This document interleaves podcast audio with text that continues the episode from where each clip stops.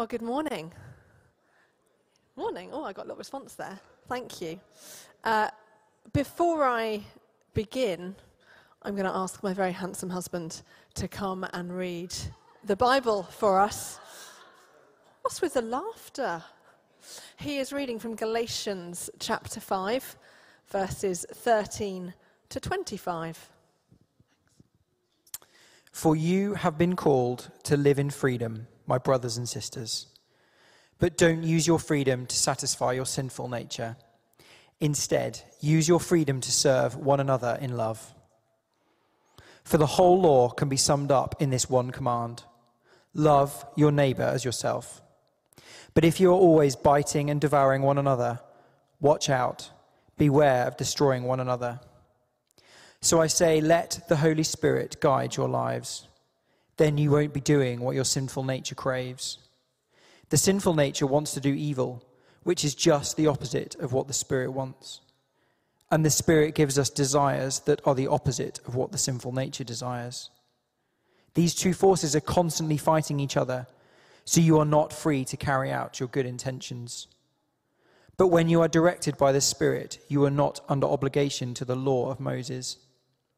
When you follow the desires of your sinful nature, the results are very clear sexual immorality, impurity, lustful pleasures, idolatry, sorcery, hostility, quarreling, jealousy, outbursts of anger, selfish ambition, dissension, division, envy, drunkenness, wild parties, and other sins like these. Let me tell you again, as I have before, that anyone living that sort of life will not inherit the kingdom of God. But the Holy Spirit produces this kind of fruit in our lives love, joy, peace, patience, kindness, goodness, faithfulness, gentleness, and self control. There is no law against these things. Those who belong to Christ Jesus have nailed the passions and desires of their sinful nature to his cross and crucified them there. Since we are living by the Spirit, let us follow the Spirit's leading in every part of our lives. Thank you, Alex. It's a bit of a heavy passage. when I first read it, I thought, oh, that's a heavy one. But do you know, it's all about freedom. All of it. It's all about freedom. And this morning, God is inviting us into freedom. Now, two weekends away, uh, two weekends away ago, sorry, I was on the youth weekend away. And uh, it was an absolutely brilliant weekend of fun, hanging out with our incredible young people, pushing further into God together. But I have to say, as with most youth weekends away, sleep was not quite as plentiful as I enjoy. Um, and in fact, I didn't get very much of it, and I wasn't the only one. But on Sunday evening, I got home, relaxed in my joggers, and I was putting my children to bed. They'd missed me, understandably, and wanted to spend as much time with me as possible, and therefore push their bedtime back a little bit more. And honestly, I just wanted them to go to bed so that I could go to bed too. And after a while, I lost my temper. Because when I feel jolted, it pushes how well I, affect, I can react to some situations. And I wonder if anyone else can relate to that. We are looking in this current sermon series on fruitfulness in the front lines.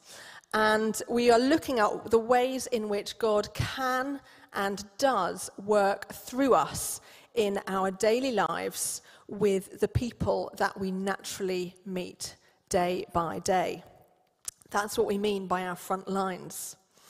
And we are looking through six ways in which we can be fruitful and bring the renewal and restoration of creation. And today, we are thinking about modeling godly character right up there at the front. Now, I Googled the definition of uh, what is character, and Google says it is moral or mental qualities that are distinctive to an individual. Character is different from personality. And sometimes that character is most clearly revealed when we are under pressure. It's seen in how we respond to situations, regardless of what is going on. And clearly, I am still working on my character following the weekend away. So, our passage this morning is from Galatians. And it is always helpful to understand the situation going on where Paul is writing to.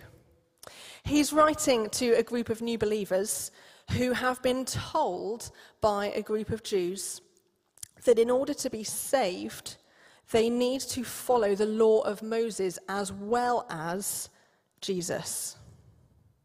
So the group have been told they've been tethered down by restrictions in the law, such as the joyful requirement for circumcision and not eating certain foods. Paul is writing to them to say, no, no, belief in Jesus is all you need to save you. Paul declares freedom for the Galatians. And in chapter 5, verse 1, he says, So Christ has truly set us free. Now make sure that you stay free and don't get tied up, tied up again in slavery to the law.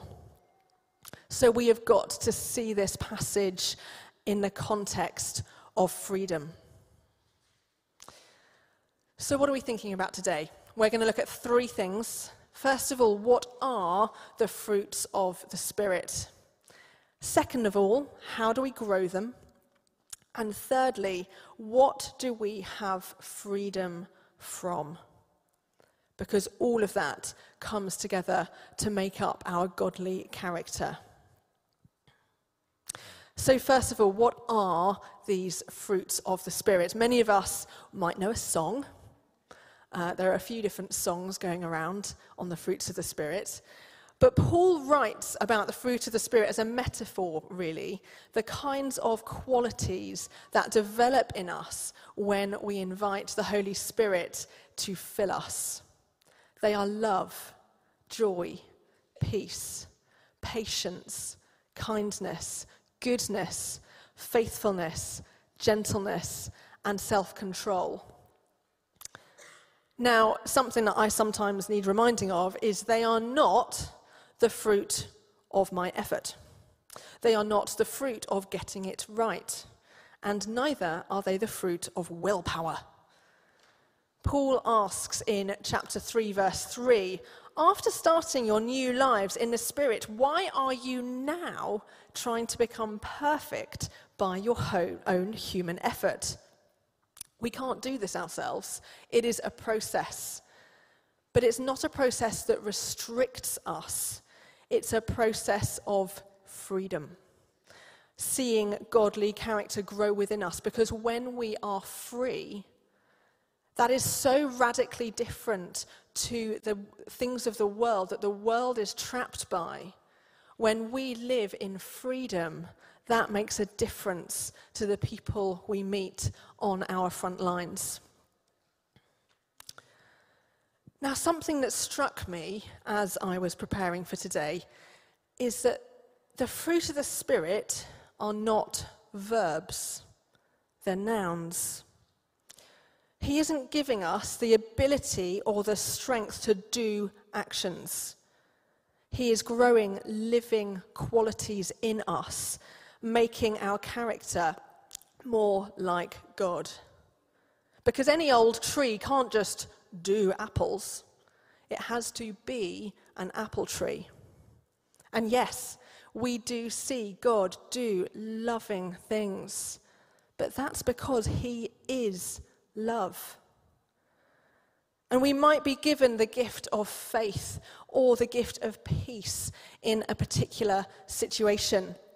But the Spirit is growing these fruit in us so we are patient, we are faithful, we are joyful all the time, not just as a one off. Because what we're full of is what spills out of us when we are under pressure. There's the story of the man who purposefully overfilled a number of glasses and then asked his friend to carry the tray. Rather unkindly, as he picked up the tray and left the room, he jolted him. And unsurprisingly, those glasses spilt over. If we are full of jealousy, anger, hostility, and we are jolted by circumstances around us, these things spill out of us. But with the Holy Spirit at work within us, bringing freedom and growth of good fruit, those are the characteristics that others see. So, the fruit of the Spirit are examples of the godly characteristics that the Holy Spirit is growing in us when we invite Him in. But there is a role that we play too. We get to partner with God in agreement that we want these characteristics to grow and be dominant in our lives, and also nurturing them as they develop. My granddad was an amazing gardener. His back garden was essentially a huge allotment, and he grew raspberries and strawberries and apples and pears and gooseberries and potatoes and cabbages and runner beans and rhubarb and beetroot. He grew loads. He was an experienced gardener, and he spent years. He lived in her house for 60 years. So he spent years working out the best methods and years working out what worked best in his garden. And he spent hours in there every day. And I remember at the Sunday dinner table, he would talk to us about blight, whatever that is. He would measure the rainfall each day and knew how much to top it up by. He would, well, I think the highlight as his family was when he solved the slug problem. He built a successful slug defense system. And you know, that year, he even sent out instructions complete with diagrams in the Christmas letter so you could make your own. My granddad grew the most fruit and vegetables of anyone I've ever known. But it obviously wasn't all down to my granddad. He relied on sunshine on the right temperatures. He couldn't control the rain if it rained too much. He relied on nature and partnered with it. It is the Holy Spirit who grows character, those godly characteristics, those fruit in our lives. But we have to partner with Him. The Holy Spirit, if you like, gives us the blossom but we also need to learn to be the gardener. This fruit does not just grow automatically. Yes, it's put there by the Spirit, but we must partner with Him in creating the right conditions for it to grow. So, what does that actually mean without the metaphor?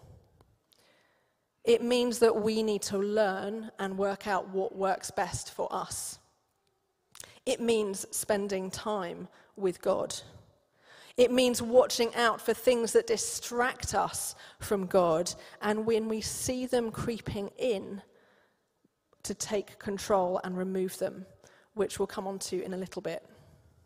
It means looking out for where we become stale and reinvigorating those areas of our walks with God by trying something new or outside our comfort zones.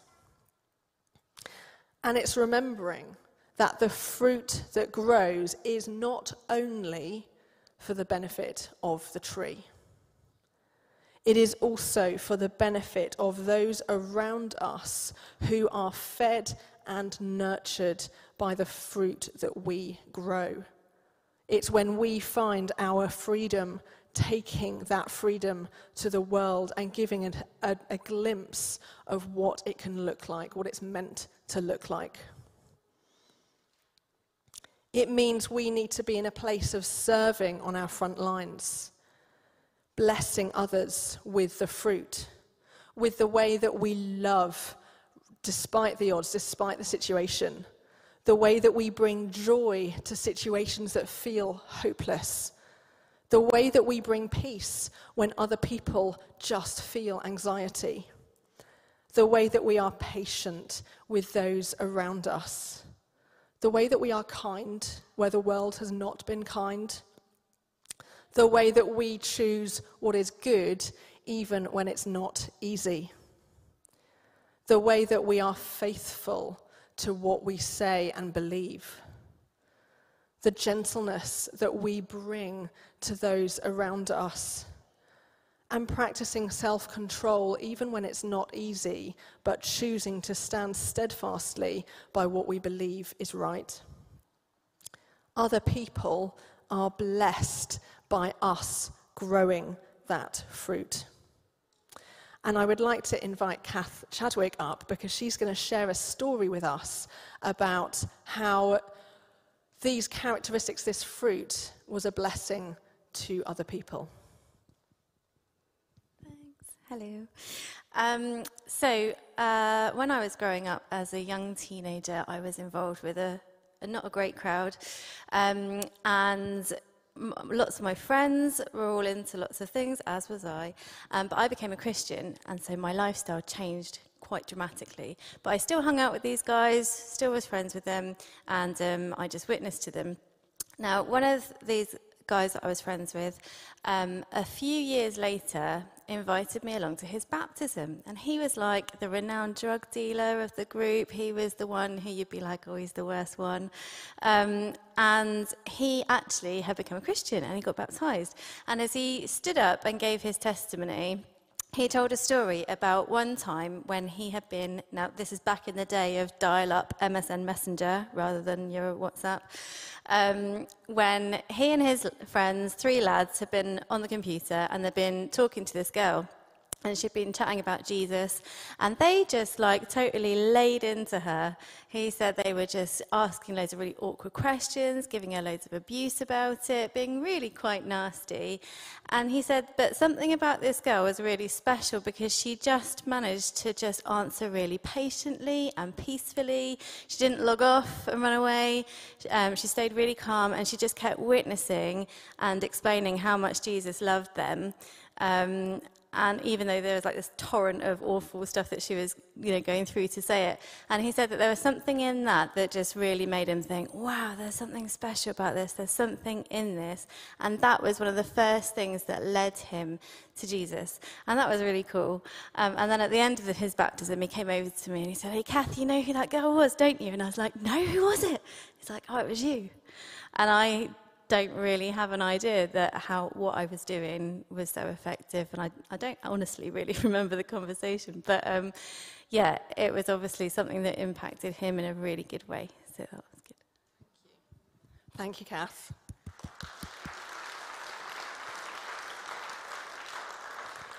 I love in that story the way that it's not about the grand gestures, not always, that we do, it's not about the big things, it's, it's about us sowing seeds in other people's lives.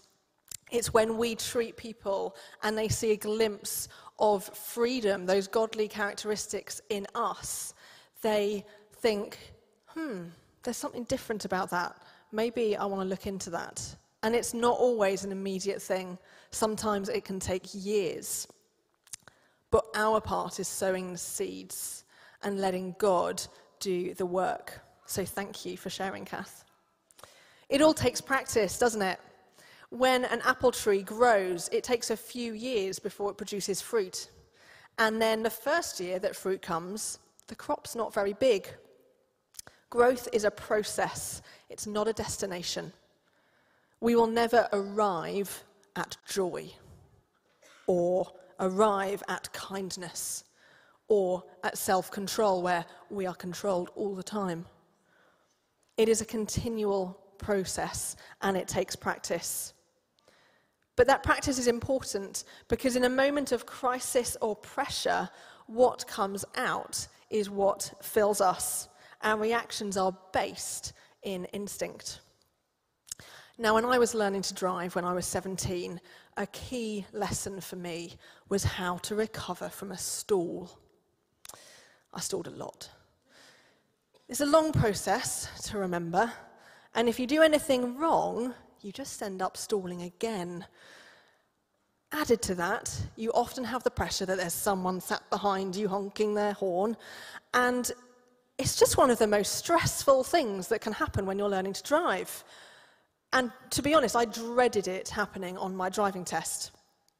You've got to put your handbrake on, into neutral, restart the engine, clutch in, back into gear, handbrake off, go.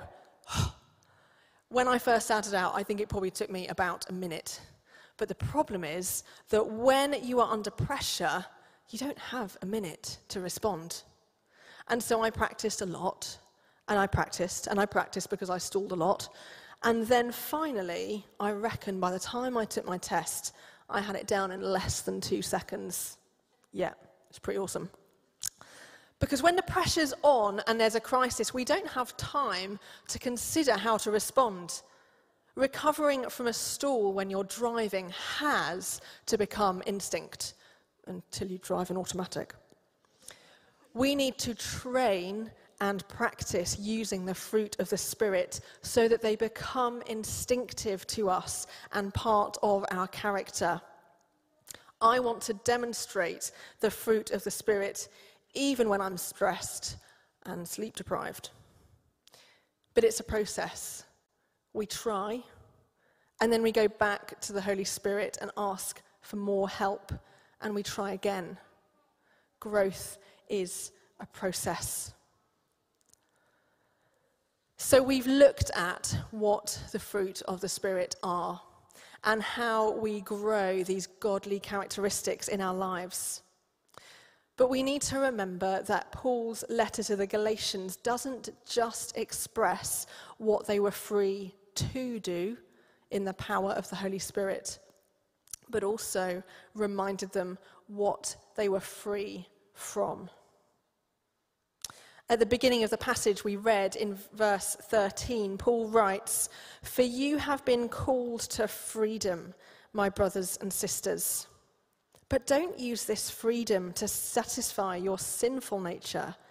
Instead, use your freedom to serve one another in love. Satan wants us to be held captive to those things that drag us away from God. It's not a list here of do's and don'ts and, oh, don't do that, that's really bad. No, don't do that. God, but Paul tells us not to do those things because they hold us captive. They take us away from the life that God wants for us. The freedom that Jesus won for us does not force us to live with godly character.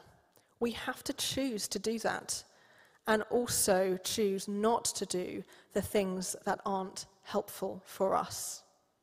If we are going to grow healthy fruit, it isn't only about knowing how to nurture what is growing, but also how to remove things that stifle our growth. Now, I find it really easy to read the list of sins in verse 19 and 21, and because they sound quite extreme, I dismiss them. Or if I'm completely honest with you, I've definitely skipped verses like this before because obviously I'm fine with them. Or maybe you're the opposite. And maybe you spend so much time fretting and focusing on this list that you forget to focus your mind on what the Spirit empowers us with in verses 22 and 23. But for me, when I reflect honestly, Yes, I have angry outbursts when I'm sleep deprived, but not only then. Yes, I can be hostile at times, particularly when I have made a misunderstanding over something and I'm too quick to judge. No, I don't manage to put God first all of the time, and I can idolize other things like my family. And I find it far more comfortable to stay within my safe group of people than to go out and spend time with others who maybe I don't relate to as well or who are different from me. Maybe I'm not as fine with this list as I thought. Jesus won our freedom. And as Amy shared during the worship, it's not about arriving at, well, now I'm fine. Now I'm fine. I can sing all these words. I'm all okay. It's about a process, it's growth. It's saying to God, help me. Help me be free. Help me choose to live for you even when it's hard. Help me.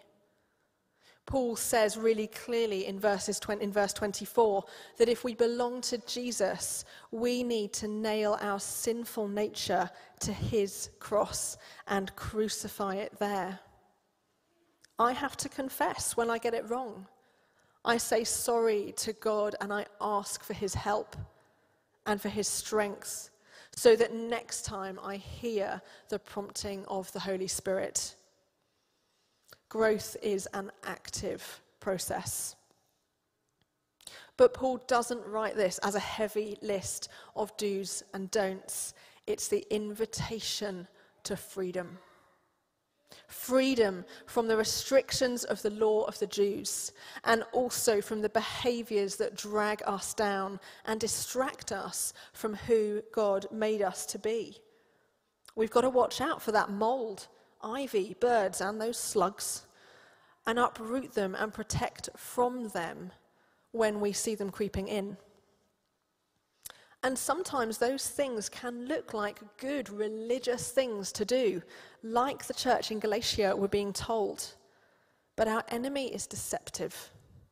If it is stealing your freedom, it isn't the Holy Spirit. We need the Holy Spirit to prompt and guide us. For the Holy Spirit produces this kind of fruit in our lives love, joy, peace, patience, kindness, goodness, faithfulness, gentleness, and self control. There is no law against these things. It is clear that character matters and God wants to give his people particular qualities so that when we live on our front lines, as we spill out, the godly characters that fill us are also spilling out, and people around us see that freedom. Because those godly characters, those fruit of the Spirit, they point others to who God is. When we are faithful, we reflect a God who keeps his promises. When we bring peace, we point to the Prince of Peace. When we're gentle, we reveal a God who comes down to meet us in our mess. When we're kind, we reveal a God who does not turn his back on anyone who calls on his name when we show self control, we reflect a God who is steadfast and unchanging. When we bring joy, we resemble a God who rejoices over his people.